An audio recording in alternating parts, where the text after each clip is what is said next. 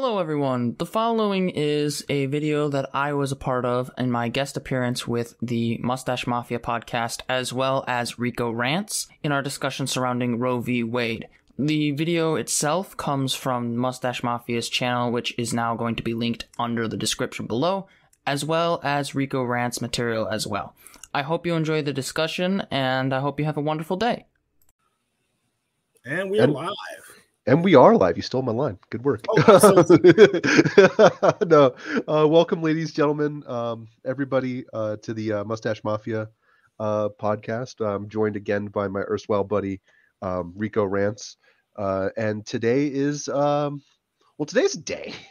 it's the day after uh, the Supreme Court has uh, announced a bunch of new and horrific decisions from a pretty much illegitimate uh, right wing court that have rolled back a number of civil liberties and um, expanded uh, people's ability to be cruel to you in this country. But the most notable one that popped out uh, during the Supreme Court season was.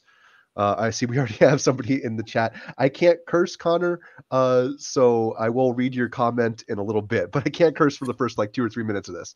Um, the Supreme Court actually released the uh, decision that overturned Roe versus Wade, and while we've known this is coming for a while, the harsh reality has now hit us. And I am really angry about this, actually. I try not to be angry. I try to maintain my cool, I try to be a very cool guy.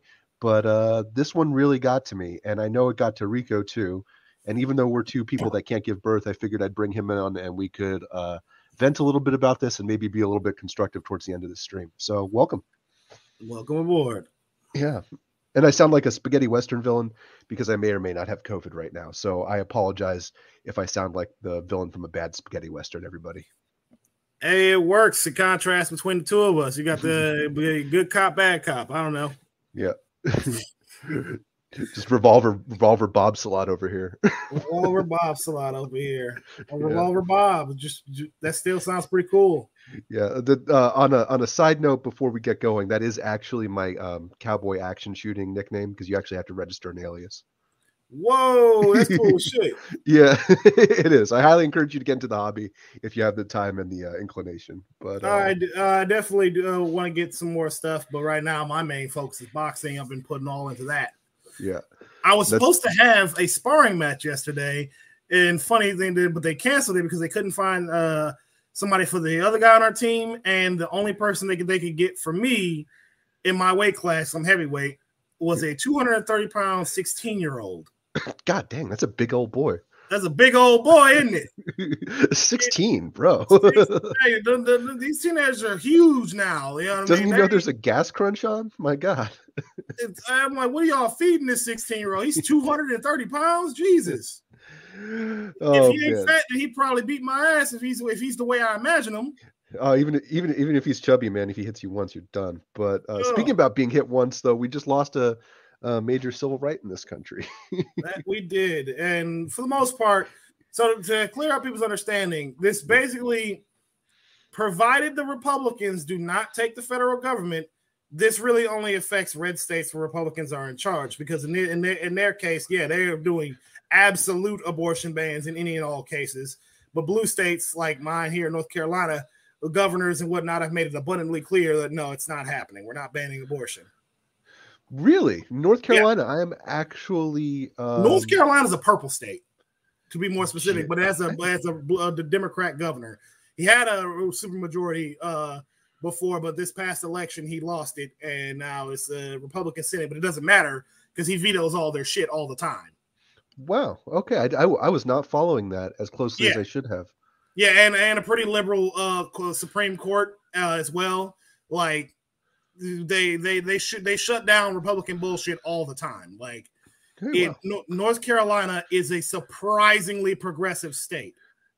So I'm actually in the opposite situation. This ruling basically says that it's throwing back the decision to um, to the states. There's 13, I believe, states immediately that have trigger laws that will go into the effect in the next month that essentially ban abortion. The worst ones I've seen are the Mississippi and Louisiana ones. Uh, that came into effect like immediately.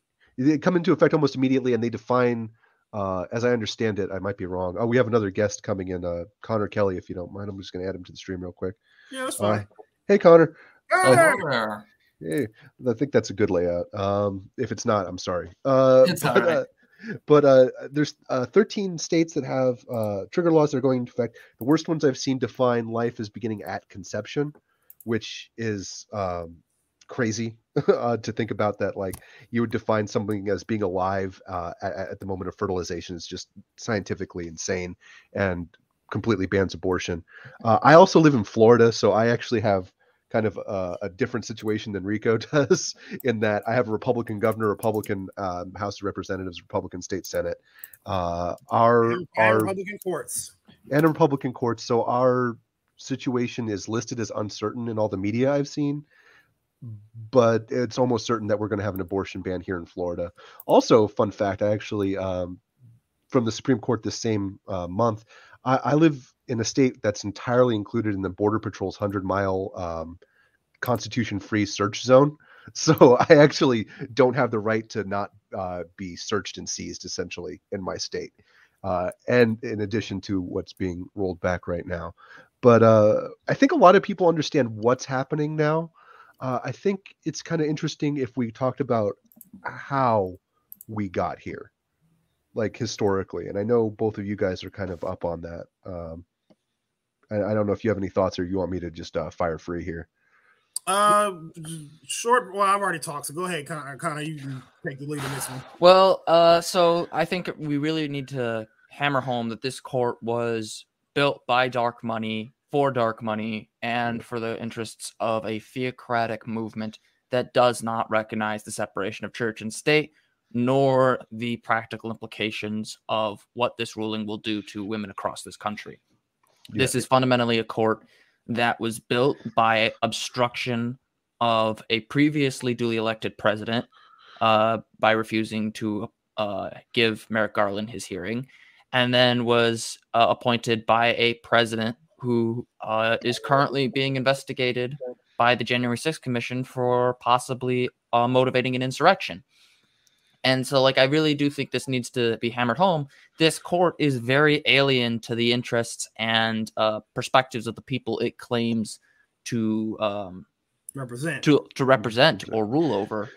In in this case, I, um, th- I think it. I think it. Not to interrupt you. I think it goes further than that, though, because we do focus a lot on the Merrick Garland thing, and we should. That was an absolutely uh, travesty uh, and and a failure both on uh, the part of the system and on the Democratic Party for not pushing harder on that. And you know the evil machinations of the Republican Party, to be quite frank with you, but um, it, it goes back further than that because five of the six justices on the Supreme Court, uh, of the uh, uh, conservative majority, if I can speak English, which I used to be able to until I started streaming, uh, the uh, five of those six justices were appointed by presidents who didn't win the popular vote. And Yep. three of them were appointed by a president that was impeached twice and is, is credibly guilty of crimes. Uh, at least two of them, uh, Kavanaugh and uh, Thomas, are credibly guilty of uh, sexual assault. Uh, Thomas takes bribes through his wife, who's a lobbyist, explicitly and publicly. Uh, Three of them lied outright. Uh, uh, what was it? Committed perjury, but saying, "Oh yeah, Roe's settled law." Uh, like that's that's what uh Amy Barrett did to get on the court. She swore it was settled law, and yet here we are. so did uh, I believe it was Alito or Alito or Gorsuch. They both look alike. Um, Gorsuch, um, Amy Barrett, and um, Kavanaugh. Kavanaugh, all three lied, saying it was settled law, Yeah. uh, and yet here we are. Well, Kavanaugh lied about a lot of things during his confirmation hearing, and yet he faced no consequences. So we're dealing with an illegitimate court at this point, and and correct me if I'm wrong here, guys. Uh, this has been the product of like decades of failed right wing activism, and when I say failed right wing, judicial activism that they've been, it's been from the Federalist Society that they've been in the works for decades. Yeah, they, they literally formed societies, uh, campus organizations, student groups in law schools, and uh, lobby groups for judges after the initial Roe v. Wade uh, decision, which, by the way, the religious right, when Roe v. Wade was decided, didn't really care that abortion had been legalized in the country, essentially.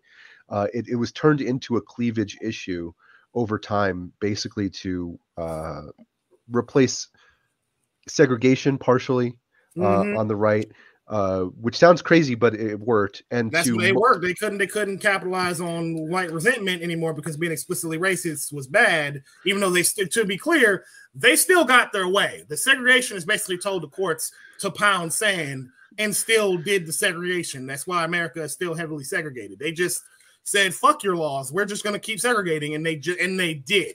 Just a, a side note on that. Well, No, not you're only abs- that, but I think it needs to be. Oh, sorry, I didn't mean to interrupt. no, no, you're good. You're good. Go, go, go, go. Five free. I, I, I- I think it really needs to be hammered home that at the core of this movement is a litany of prejudices mixed into a singular perspective. Um, for example, one of the things you hear a lot about uh, on more far right channels is that abortion is not only murder in their eyes, but it is also a threat to uh, birth rates, which plays into the Great Replacement theory. Um, Yep. And so this, there's this fundamental fear of white white you know fetuses being aborted and every other consequence of banning abortion for people of color especially black women who are statistically more likely to die of uh, maternal complications doesn't matter.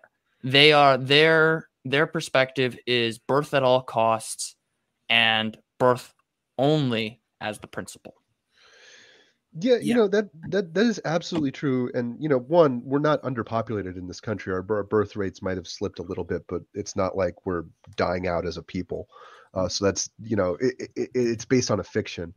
Uh, and you're right. It is also kind of like a fear of being um, ethnically Replaced. replaced by Yeah. these lunatic fascists that aren't thinking clearly. Uh, you know, it, it's also a way to punish uh, uh, women of color, especially uh, you know there are people who don't who aren't identified as women who can give birth and if my language kind of excludes those people in this i apologize um, but uh, i'll do my best to be as uh, inclusive as possible and i do want to note that um, but primarily punishing women of color and primarily a desire to control uh, women's bodies uh, by a patriarchal white supremacist movement.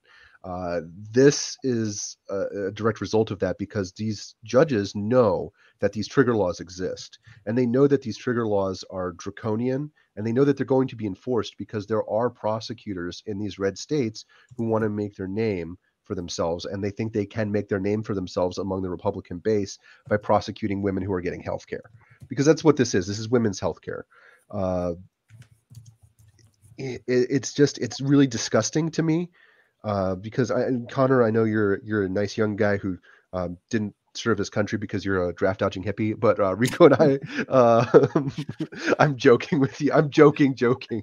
yeah you're good i Um, don't think you guys would want a guy with a history of seizures No, that would be bad. That would- with a guy- that'd you be- had a seizure with a gun in your hand. It'd be pretty lit, man. Like, that would be the best day at the range ever. Something would be lit, all right. That's for sure.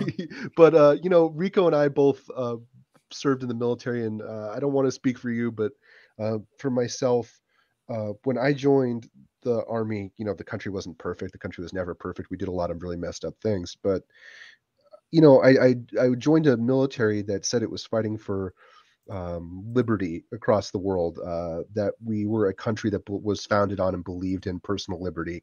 That uh, our enemies were trying to subjugate women and force them into like a second-class citizenship role, and that we were fighting for secular illumination, basically. Um, which is kind of BS when you look at what we're really doing, but that was our stated ideology. And when I see this and other things that are happening now, it really makes me kind of it makes me sad because it cheapens everything that this country can be, that everything that this country can stand for, and I feel like it cheapens what I did uh, serving in the uniform of this country. And I don't know if Rico feels that same way, but that's. It that's kind of how I'm feeling right it's now. a spit in the face of everything we claim to have served for, uh, everything we claim to believe in, and it's. I say no one should stand for the anthem ever again until this shit is undone because it's just. I I know I can't, you know, I can't in good conscience do it because I know what's happening here. I know this country isn't living up to its ideals, and I would be a damn fool to pretend that it is, you know. And I won't pretend. I'm not going to pretend. I don't care who who gets offended by that. I'm not going to pretend all is well uh, when it's very clearly not. You know, I'm, I'm not. I'm not going to do that. You know, pretending makes it worse. You know, in that in yes. that case, I think. Well, and and I would add that you know this entire operation that we have seen thus far is really not just a pushback on abortion, which in and of itself is an atrocity uh, for the lack of care that the court has had with this issue, but it is also an attack on the last 60 to 70 years of jurisprudence expanding political and social rights for Americans across the board. Uh, the in the Dobbs ruling, they made this point that uh, these rights have to be tied to some consistent tradition in our history. And the problem with that is relatively obvious. Uh, many of the rights that we now enjoy in terms of our interactions with the police are protections against, you know, voting, voter suppression, which still have been gutted repeatedly, um, are relatively recent additions to our, our lexicon of rights. And they are not going to stop with just this. They're probably going to try and come for contraception next. Uh, Justice Thomas said that in his concurrence. Uh, he's also tried to go after New York v. Sullivan as well, which would have a massive chilling effect on the press if they got rid of it. So this isn't a court that is concerned with the protecting the liberties or individual rights, as conservatives have uh, argued. They are coming for everything that does not fit with a conservative mold. And, and to expand on what you said, I did actually sit through and read um, Thomas's concurring opinion. And uh, I highly encourage you not to do it because it's really depressing to read right wing pablum like that. It's it's dreck. Uh, but he uh, Conor touched on this. Uh, Thomas also explicitly touches on uh, the cases that allow you to buy contraception. So if you're a guy, it allows you to you know go be Trojan Man a little bit. I'm trying not to be explicit for the YouTube algorithm, yeah. but uh, uh, it allows women to buy birth control. Uh, and uh, Thomas mentions that decision. He mentions Obergefell, which allows uh, gay marriage. Uh, and he mentions uh, Lawrence v. Texas, which is the case that struck down um, sodomy laws. Basically, it, it, basically allows you to actually be in a LGBT relationship and not go to jail for sodomy. Notably, those... he did not mention someone, and which has been pointed out. Yeah. He weirdly didn't mention Loving v. Virginia, which is built on which uh, the Obergefell was built on the literal same arguments and precedents. So it's uh a little strange he left that one out for some reason. It's almost like he's married to a white woman and he doesn't want to get divorced. Ooh, yeah, Ooh, that might have something to do with that. It's almost like he's a hypocrite in addition to taking bribes, hypothetically. Uh, it might be might be a little bit of hypocrisy up in there. I'm like, these arguments are built on the exact same precedences. Yeah, as I pointed out on my on Twitter, I said like I because I looked it up, they're literally built on the exact same arguments. That's how we got Obergefell. Is they they hard they hearkened back to uh, Loving v. Virginia, but it's being like you know say the same same shit and the same arguments against it are the exact same. So it's like you you get rid of one, then logically you get rid of the other two. So it's a little, a little strange that he didn't. Um, might, he might have a conflict of interest, some reasonable reason why he wouldn't want that logged on for some. I don't know. I, don't know. I, I, I, can't I can't see it, man. You know that does actually bring me to something that I've been seeing lately. Is that I've seen two or three journalists post about how formidable these right wing justices are with their legal minds, and you know now having read like six or eight of these decisions over the last like three or four months, uh, they're not they're not formidable reasonable people their reasoning isn't like well developed and brilliant. Originalism is, is, is bunk that was dreamt up to justify right wing political ideology, and then reading their decisions, they're not like brilliantly reasoned out. They're the exact result of like 50 years of right wing talking points that you'd expect them to be, supported by almost nothing and grasping at historical straws. Especially um, Justice Barrett was uh, singled out as this brilliant legal mind and having read her decisions they're literally just like marching orders that she gets from like the heritage foundation and the federalist society so like we have this thing where we pretend that this, these guys uh, and gals are these brilliant legal scholars that get appointed to the court and they're only interested in the law and that this isn't supposed to be a political institution the supreme court has been a political institution well, it's it is a political institution. It's meant to be a political institution. It's been explicitly um, partisan since Marbury versus Madison when they first basically invented the concept of judicial review out of whole cloth. Mm-hmm. And pretending it isn't is really holding us back here because it's allowing these right wing hack losers to roll back our civil rights, in this case, a woman's right to have control over her own body. And we're pretending like they're these brilliant legal minds that they're not. Yeah. And and I would just like to add to that in that we have, I think, really underestimated how blatant the Republican Party will be in terms of who they'll appoint, what why they'll appoint them, or the things that they will say. I, I think really the Republican Party has mastered the art of audacity and political hardball. And I think the current leadership of the Democratic Party, uh, despite many of the problems it has faced and understandable complications, has not learned to accept that. They will not learn to accept that political hardball is now a necessity for the good of this republic.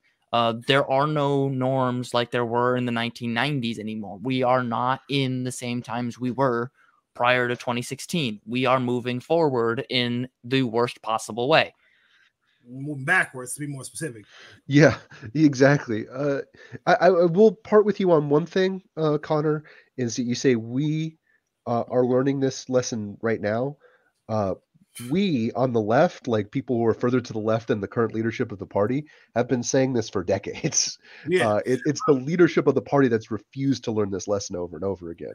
And the thing but, is, I don't think it's so much, and this is where I diverge a bit. It's where I don't think it's so much as refused to learn the lesson. I, I, okay, so I've worked with the Democratic Party here, uh, and one of my uh, mentors, you know, who's just as on the left as the rest of us.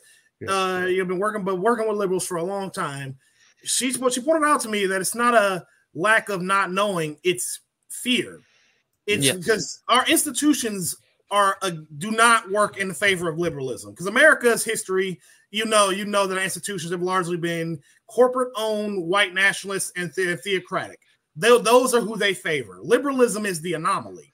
So trying to get more uh, so whatever gains we get are hard to maintain to hard to they're hard they're hard enough to get alone and even harder to maintain because of the uh for lack of better words corporate and or white backlash that comes as a result of it because again it, that that's just how our institutions are so it's not a matter of I, not a matter of not having learned lessons it's genuine fear of backlash because every time they try, there's always a huge fucking backlash, either from corporations that don't want to be regulated in the way that they are, hence why the courts, uh, because that's what the court, that's what corporations did when uh, back in the 30s.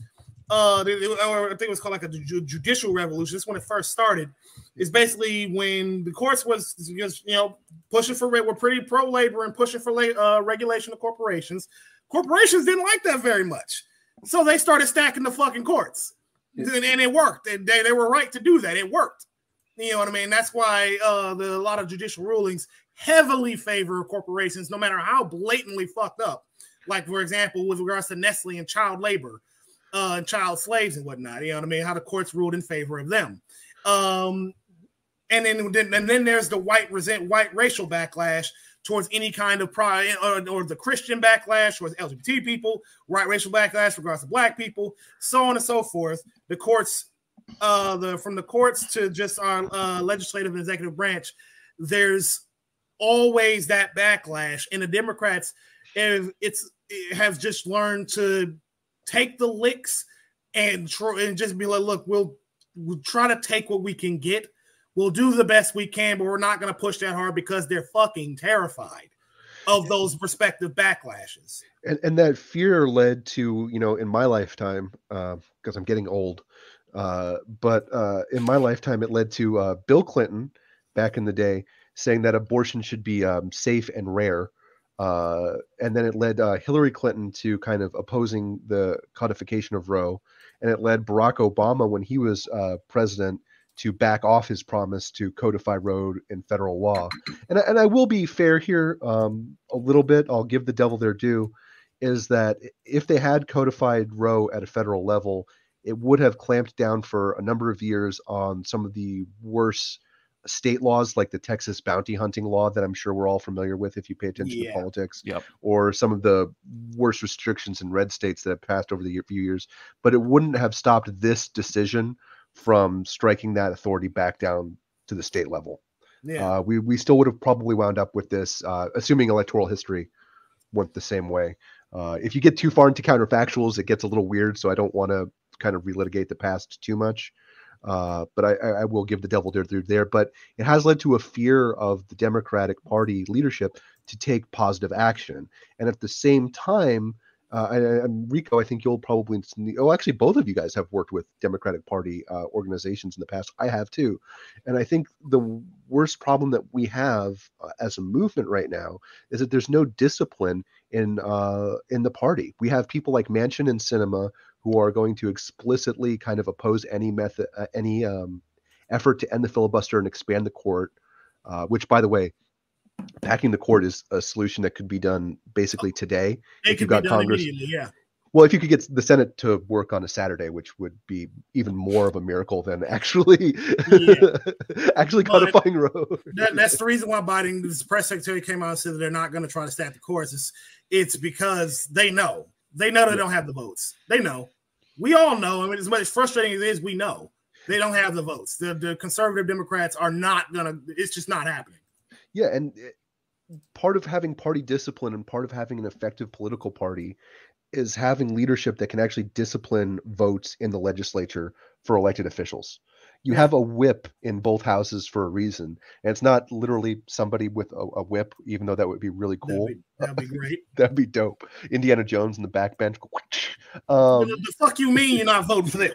yeah but that is like their metaphorical job is to discipline party votes uh lyndon uh lyndon b johnson um famously when they were passing the civil rights act uh took a uh, disobedient democratic senator i forget the man's name one of you guys might remember this and he basically and i'm, I'm going to start cursing now because we're uh, far enough into this so you guys can feel free to fire away Which Uh, a side note is, I'm surprised we haven't cursed once up to this point. Just a Yeah. side.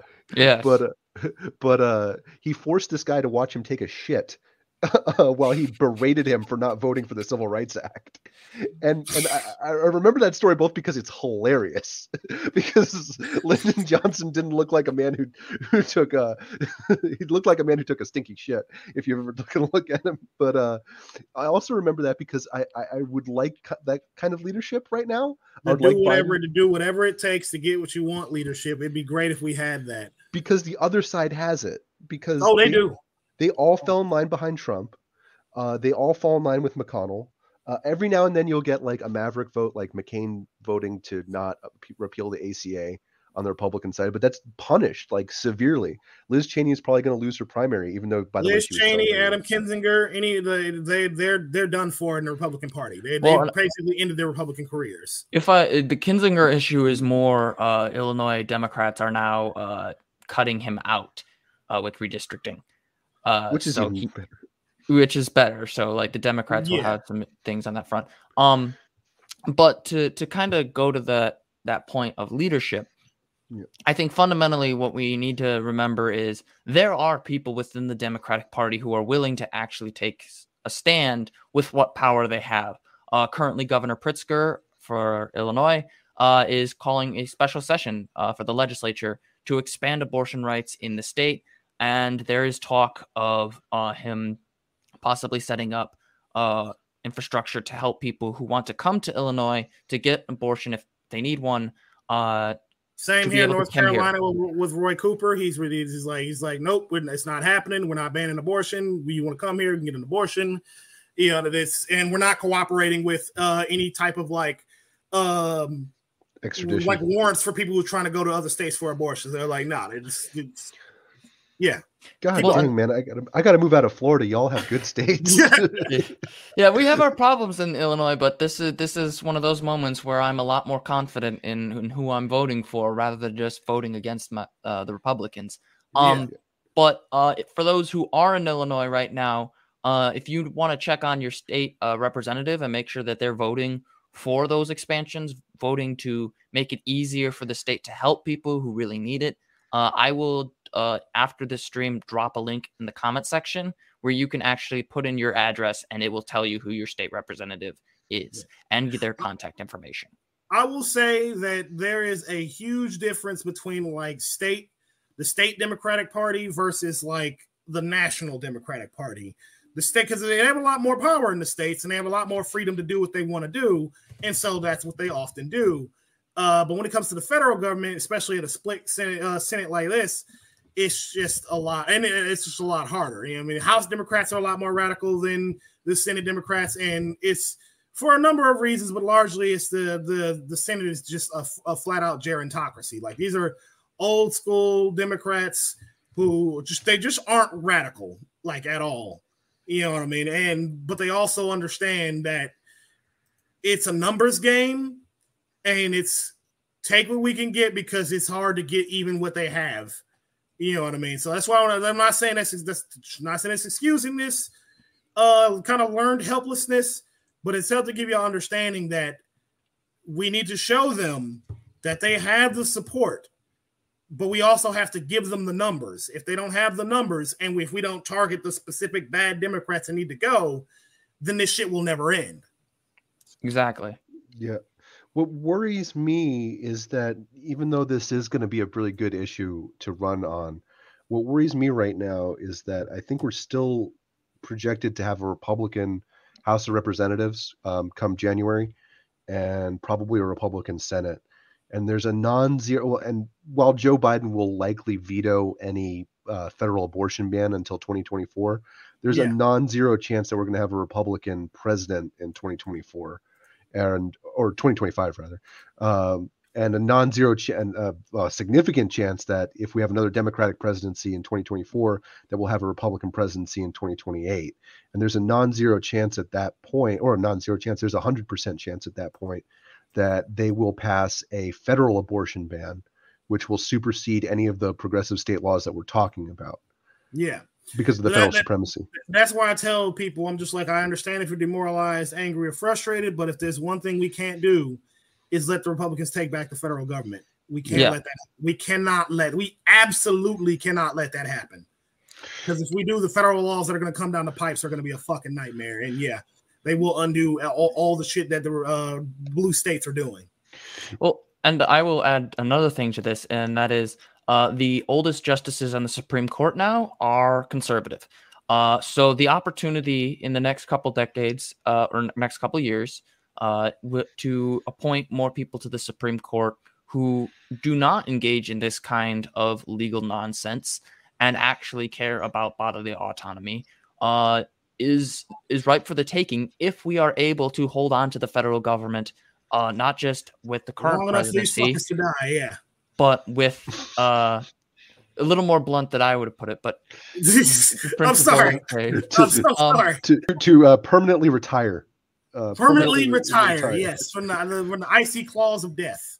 But the, the, the point I'm trying to make here to is hell. that when it comes to investing in overturning this horrible decision and actually protecting not just abortion rights but contraception rights and the rights to for people to love and marry who they choose to, we have to start really, really pushing not just to change the current leadership of the Democratic Party, but showing up every single time, knowing who your congressman is, knowing who your senator is, knowing what they're voting on, and engaging on the ground. Not just, I'm not just saying electoralism only. I mean, getting people to know what is going on and where their power is on the local level as well. It needs to be a wholesale revamping of political opposition. Yeah, you're absolutely right. You ha- we have to kind of put ourselves on the line and have skin in the game. It's all fine and good to do uh, electronic activism, which we all do, all three of us at least. Uh, but you also have to get out there in the real world, and you kind of have to put yourself on the line a little bit in this case because you're fighting for basic civil rights for for people in this country at this point. Uh, if you do that, um, you have to be really safe. I would recommend hypothetically that you would buy a respirator with a face shield if you're going to go to a protest, uh, because even already I'm seeing reports of police using um, tear gas to break up peaceful protests. Yep. Uh, be really careful if you're living in a red state like like I am in Florida. We've passed a number of um, anti-Antifa laws over the last like five years that have basically criminalized a lot of protest practices. So do not give the police an excuse to arrest you. Know the law that is in your area. Um, practice uh, safe comms.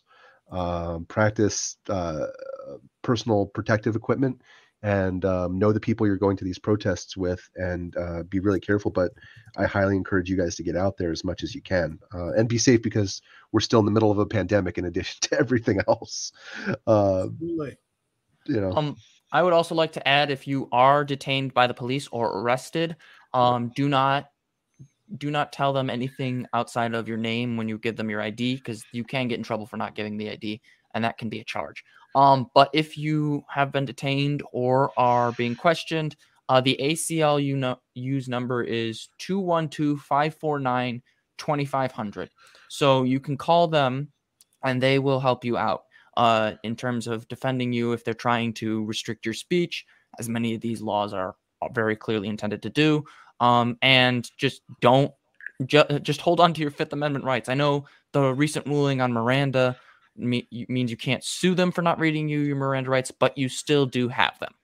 There's a whole nother video on all the other awful Supreme Court cases that have come out yeah. in the last week. Yeah. yeah. That's, uh, that's, that's, a big thing. I'm so pointing out the Supreme Court is largely is defending corporate interests, see now now more so than ever theocratic interests, uh, and of course police state interests. Uh, it's yeah. just it's fucked. It, it's completely completely fucked man. Like it and you know what? I want to say that like it's really easy especially over the last six years say since 2016 to kind of get burned out and demoralized from all of this. I mean we went through four years of the trump presidency uh, which is like basically light fascism um, at this point and that was going... diet fascism the real deal would have came if he'd have won yeah yeah you know no no, no. won the second time oh boy uh, thank God he didn't. But um, and now we're living through the consequences of having a six-three um, far right wing um, Supreme Court that's rolling back our civil rights. It's really easy to get demoralized. But I want you guys to remember a couple things. The first thing that I want you to remember is that it took from like what when was Roe decided? I, I 1973. 1973 to 2022 to roll back Roe versus Wade.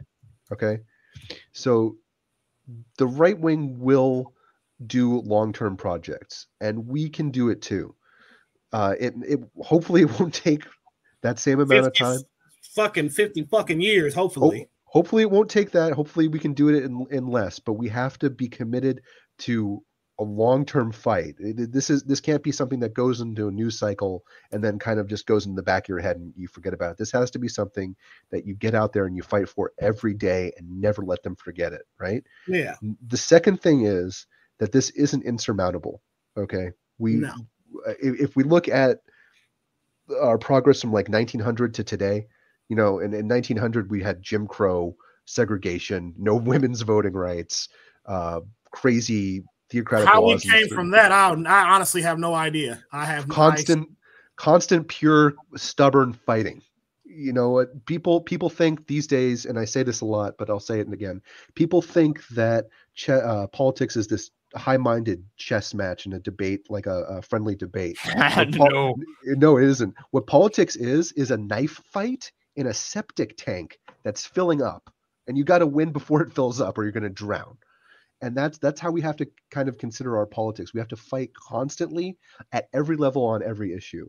Our goal shouldn't just be to take back congress or to hold the senate. Your goal should be to vote every single republican out at every single level in every single office that you can possibly get them out of in this country. If there's a republican dog catcher in your town you should be working to vote that dog catcher out because he probably kicks puppies yeah i'm dead serious uh, we we we should also, you know, impose discipline in, in the party because we should not have a party leader whom I don't have to name because everybody probably knows this before I say it, who's saying that they need a strong Republican Party. You don't need a strong Republican Party. You, you're the opposition party. You're opposing them. The Yankees don't want a strong Red Sox team. The Yankees want to win the World Series. we have to decide that we want to win, and and it's their year this year, by the way. Um, oh, don't no no no. Con- Conor is a heretical Cubs fan and uh, doesn't know much about championships, but uh, but we got we but we got to decide as a movement that we want to win the World Series, and the World Series is completely voting the right wing out of office. Yeah. The, the World Series is not only voting them out of office, but it's also um, stopping the pretense that this is a legitimate movement that has something constructive to uh, give us. Yeah. The reality is, all of these right wing lunatics, especially like the ones in the media that I, I'm sure that everybody knows because they come up on your Facebook and Twitter and Instagram feeds because they pay a lot of money to do so. Uh, they don't have your best interest at heart. Their arguments aren't well thought out or interesting. They can be marginalized culturally too by mocking them and debunking them constantly. You can yep. never let them win a point. And I, have I've been monologuing while I have two guests on the show. So no, no, I, I wanted to add on that. It's basically I just put out a thread not too long ago. Yeah. It's basically that it's a war on four fronts. There's the executive, the legislative, the judicial, and the cultural. For the longest time, we pretty much just either gave up on or just lost the judicial one. You know what I mean? We don't have the ju- judicial active left wing judicial activism. We don't have it. Like it's just not there. But in the in the legislative and uh, executive, eh, it, it it it flips back back and forth. But we need to have a stronger hold on both of those, obviously. And but the one we've by and large won, except for on trans issues, is the cultural one. We need to maintain that. We need to maintain that and, and go and take that as far as we possibly can because cultural capital is important uh, with regards to uh, having actual capital on our side. Because the second we lose that cultural capital and capitalism no longer sees it profitable to even even pretend to cater to our culture of uh, multiracial um, egalitarianism, where the shit's not going to look good. No. So we have it's a war on four fronts. We got to fight, and we got to fight all, and we got to keep fighting them. Yeah, you're absolutely right. And, and, and make sure that you know what local organizations are helping you engage in that fight. Um, if you're, for example, somebody on the media side of activism, like everybody on on this panel, um, make sure you have contact information that you can share with your local organizations, uh, so that way you can build connections and help them out any way you can. Whether it's getting them media attention to help motivate others to join, whether it's showing up and helping them with organizing people to vote or mutual aid or whatever whatever other strategies that are being uh, that are effective in your communities make sure you have a means to keep in contact with those people. Because yesterday there was uh, the resistor sisterhood uh, organized a protest with indivisible springfield. And i attended and one of the things that was really important i think was building connections. Um, we are sorely lacking in networks uh, of people not just on the media front, but on the ground. So, um, unless you're planning on getting arrested, uh, you should probably have some sort of business card or something to give out to people uh, as you're working with them. So that way, you not only are organizing through social media, but you have a direct line to the people in charge. Don't get arrested. don't get arrested. Don't, don't, get arrested. Please avoid that. Yeah, uh, as, as much as possible because it gives them propaganda. Um, to say that look at all these awful terroristic liberals who are trying to overthrow the republic or whatever. I'm um, just clarifying that like if you are expecting like say you're gonna change oh, some, yourself to a building or something. Yeah, no, no, no. You're information on you. No, no, you're you're absolutely right, and I, I agree with you, uh, one hundred percent. I just don't, I don't want to do any like in Minecraft takes on the stream. No, I, I tell, I, I mean, I, I tell yeah. people, fucking spare me with that bullshit. Spare, Please. just don't even bother. Don't even. For one, none of y'all got the stones for that anyway, so shut the fuck up. Exactly. And two, I'd rather not have the feds down anyone's throats. All right, so shut the fuck up. Yeah. No, yeah, I agree. you just, I, I don't get me wrong. I understand it. I feel that same level of rage as much as, as as much as the next guy. But shut the fuck up, please. Just don't. exactly. Um, yeah, no, I, I got nothing to add on that one. Uh, he's, he's absolutely right. Don't don't destroy the networks that we're trying to build. Like if you've got an organization like the one I mentioned, uh, trying to help people get out and get involved and and really put, build the investments that we've been talking about. The last thing that they need to deal with is the FBI. Uh, yeah. They don't have the time for that. Yeah. Um, don't don't do don't don't do something stupid like that. They will be down your throat so fucking fast. And, and and really the the as much as we would like to see uh uh as much as uh, it is a, a frustrating thing to have to hold back because the right does not. Um, on that front, we cannot afford to have our faces on the media like that. No. If we're going to be in front of a camera, it's going to be saying what needs to be said to help as many people rather than to, you know, Mm. be the next uh, target of Tucker Carlson's framing weapon or whatever Exactly. And is there is some good news I'd like to uh, inform people of with regards to the elections coming up and all that jazz. Um, so Republicans have been shitting the bed really, really bad uh, with regards to um, uh, this election because they, at this point, they've weeded out anybody who does not believe that the election was fraudulent. Unfortunately, your their made up bullshit doesn't hold up in court. So, for example, the Arizona's uh, county commission um, had refused to certify the uh, election because they didn't trust the votes and whatnot. They didn't trust the Dominion machines and whatnot. The Secretary of State subsequently sued them, and then the state Supreme Court subsequently told them to certify the fucking votes. And the guy usually they, they certified the votes, and the guy's verbatim. He was the Cowboys for Trump leader. Said, uh, "I don't have any evidence. It's just a gut feeling." So they're just going to try to make shit up and or commit outright fraud and lose every time because they're gonna try to be just blatant with it because they're stupid assholes who don't realize their shit doesn't hold up in court or under a, a minute of scrutiny. They're No. just making it up. They and they're telling you verbatim they have no evidence. They're just making it up. So, and and as a result, they have been caught and gotten a lot of trouble over and over again. Like in Michigan, another case, I think it was like nine out of the ten Republican primary candidates got disqualified because the petition, you know, to you know run for election and whatnot, the majority of their signatures were false or not false, fake. so bam, there, there, there goes them. They're taken care of. You know what I mean? Uh, in another state, I can't remember. Um, the election officials were outright committing fraud, like just and again, and try to claim that it was somebody else doing it, but were caught on video committing the fraud and tampering with the system. So then uh, they they got fired and uh, are currently under investigation. You know, it's shit like that. That's it's gonna have it's gonna be a, a fucking nuisance. I want to be clear, but so long as people jump on them, the second they see some fishy shit happening, we can take care of them. Hell, they might take care of themselves for us. See, So- see, y'all got y'all got better states than me, man. I gotta get out of Florida. Y'all- Uh, yeah. Well, Yeah. and and and I will add uh, to kind of partially disagree. Uh, just because you're in a blue state does not mean you will not see the far right. Does not mean that there isn't a right wing uprising within your own backyard. Currently, don't there get is an twice- don't organization. Currently, there is an organization by the name of Awake Illinois, run by Shannon Adcock. Uh, yes, that is her last name. I Uh, giggled. I giggled. I admit it. Yeah. Uh, and they are a far right anti CRT, anti mask movement.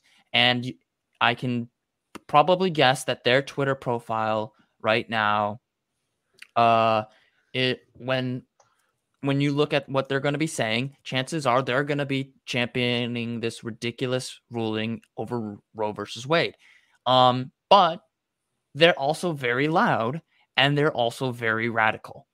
And so if you go to their page, go through their content, or even just go through what Shannon is tweeting nine times out of 10, or previous things that other activists that I know of have screenshotted, sharing that stuff around makes it very, very hard to make it sound like these people are normal because they're not. And so don't be afraid to be a little petty with your social media a bit. Uh, point out that these people are what they pretend not to be. They are extremists and they are dangerous and they will harass your school board meetings. They will harass your students who want to read the books about their own experiences. Uh, they will they will destroy the infrastructure within your own territory just when you think you're safe.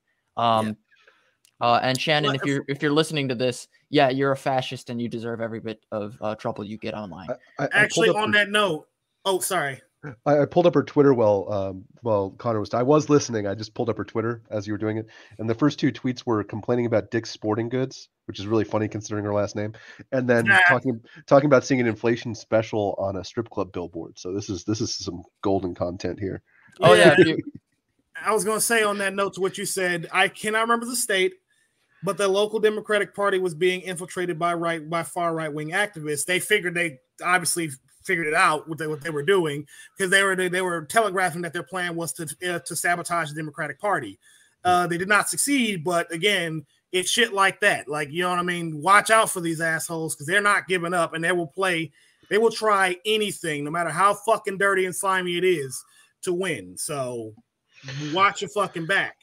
Yeah. So we're at a point now where we have to accept the fact that the Supreme Court has rolled back Roe, and that's going to be the law of the land in a lot of places in America.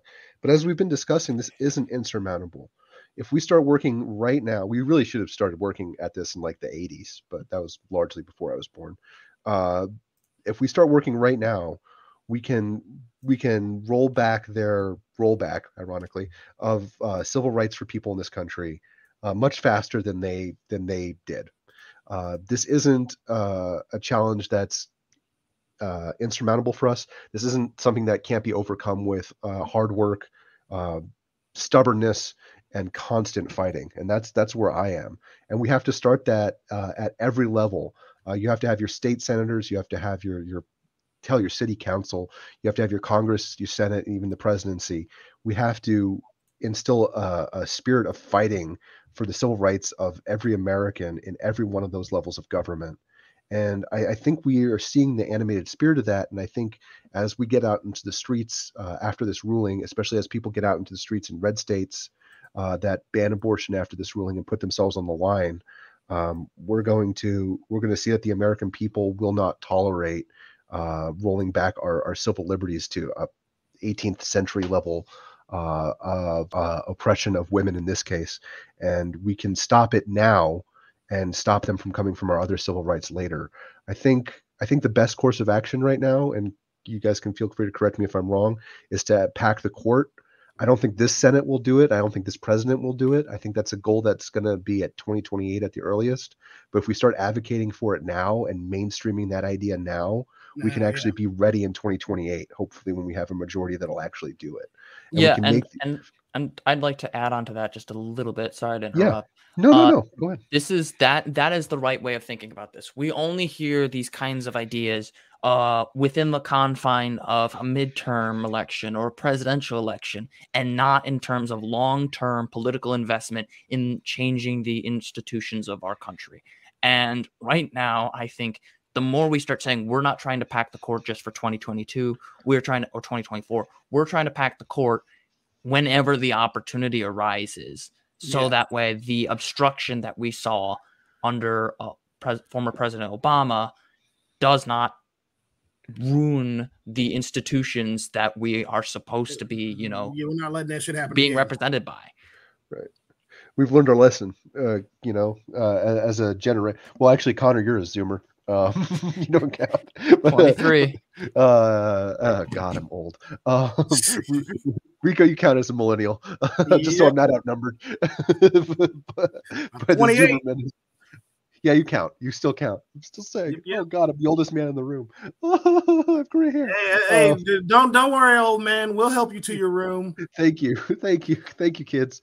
But but you know, we've learned a lesson because uh, all of us were at least alive in 2008 uh, and all of us lived through at least the Obama presidency, and we've learned the lesson of compromising um, wimpy kind of centrism and pretending like the Republicans will vote for your legislation if you concede to them does not work. And I think mm-hmm. going forward from here, you know, the answer isn't to sacrifice our, our quote unquote cultural issues like abortion to win elections. The answer is no compromise with fascism, no compromising with Republicans, no reaching out, we fight them at every turn. We fight them on every issue. We fight tooth and nail so that if they want to get one thing passed, they have to fight for months, like what they do to us.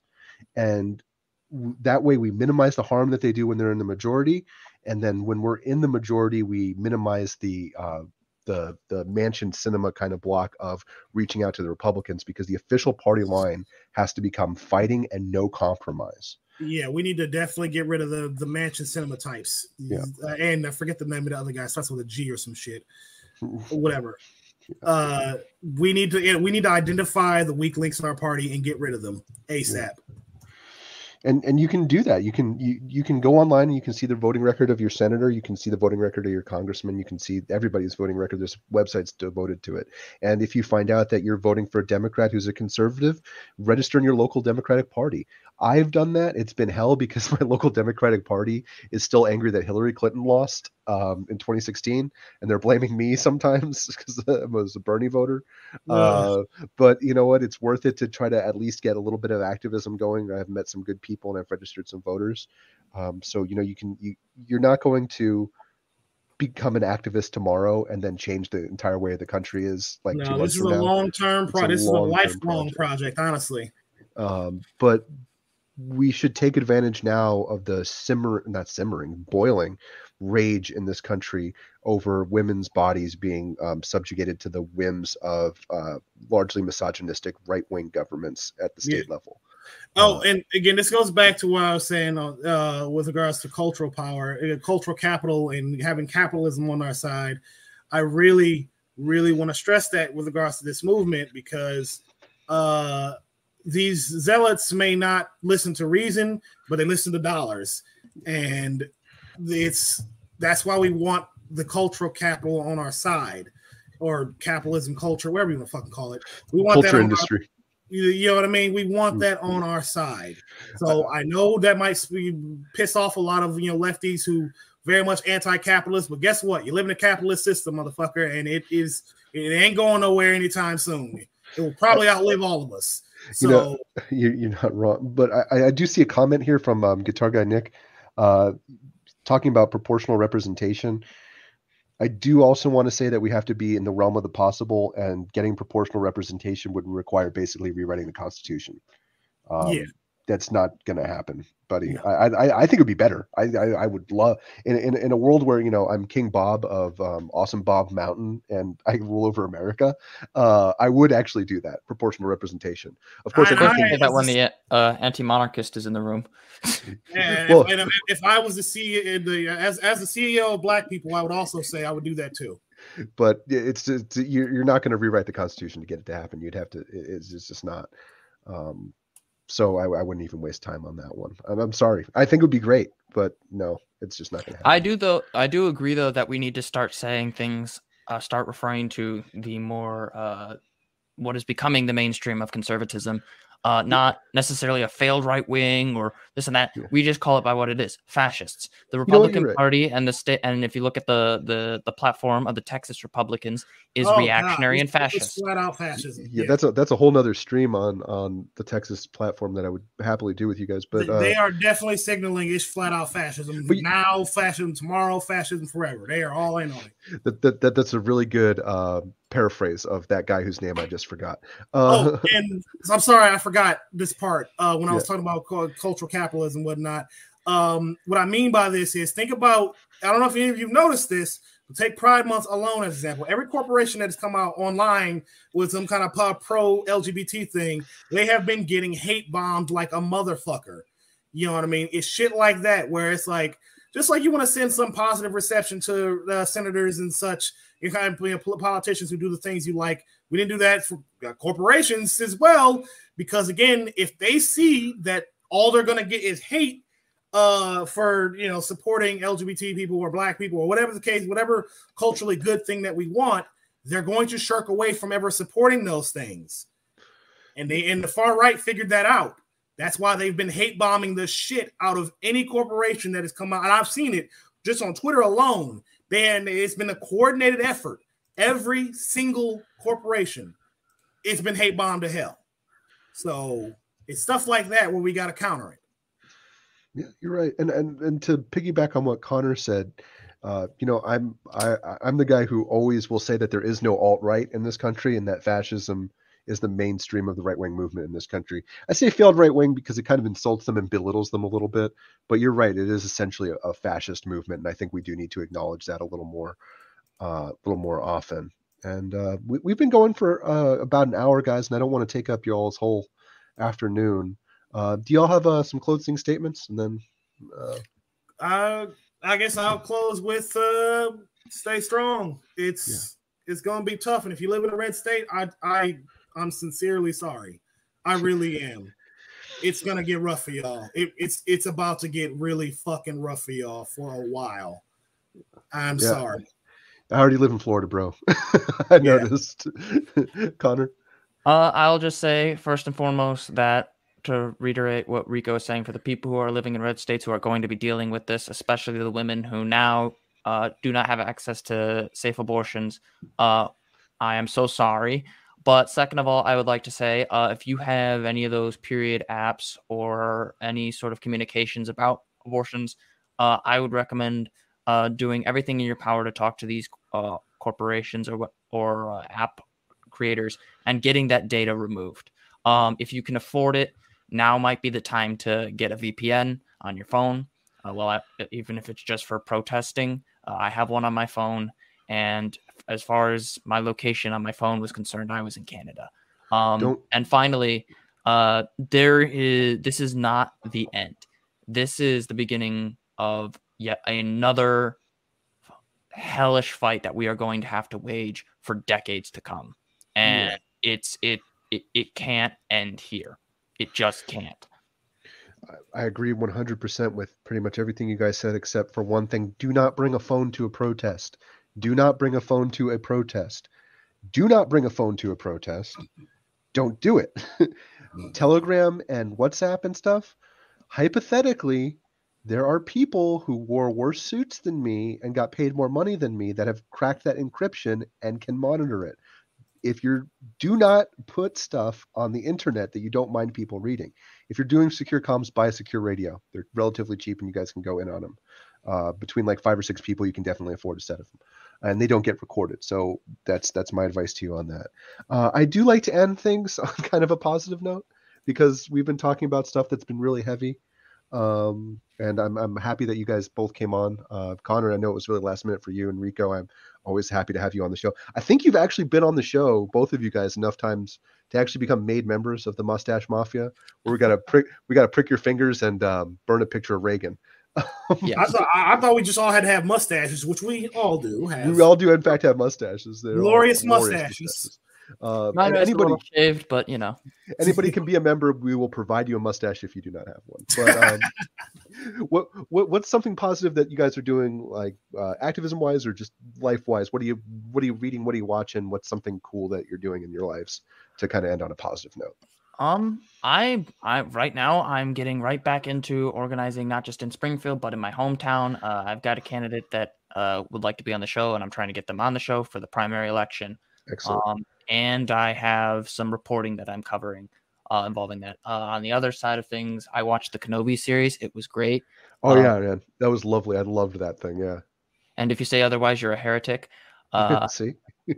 so Uh, in my case, I've gone all in on boxing, except for my fight got canceled because the only person that they can get as a beginner in my weight class, which is heavyweight, was a 16 year old. So, a little disappointed by that.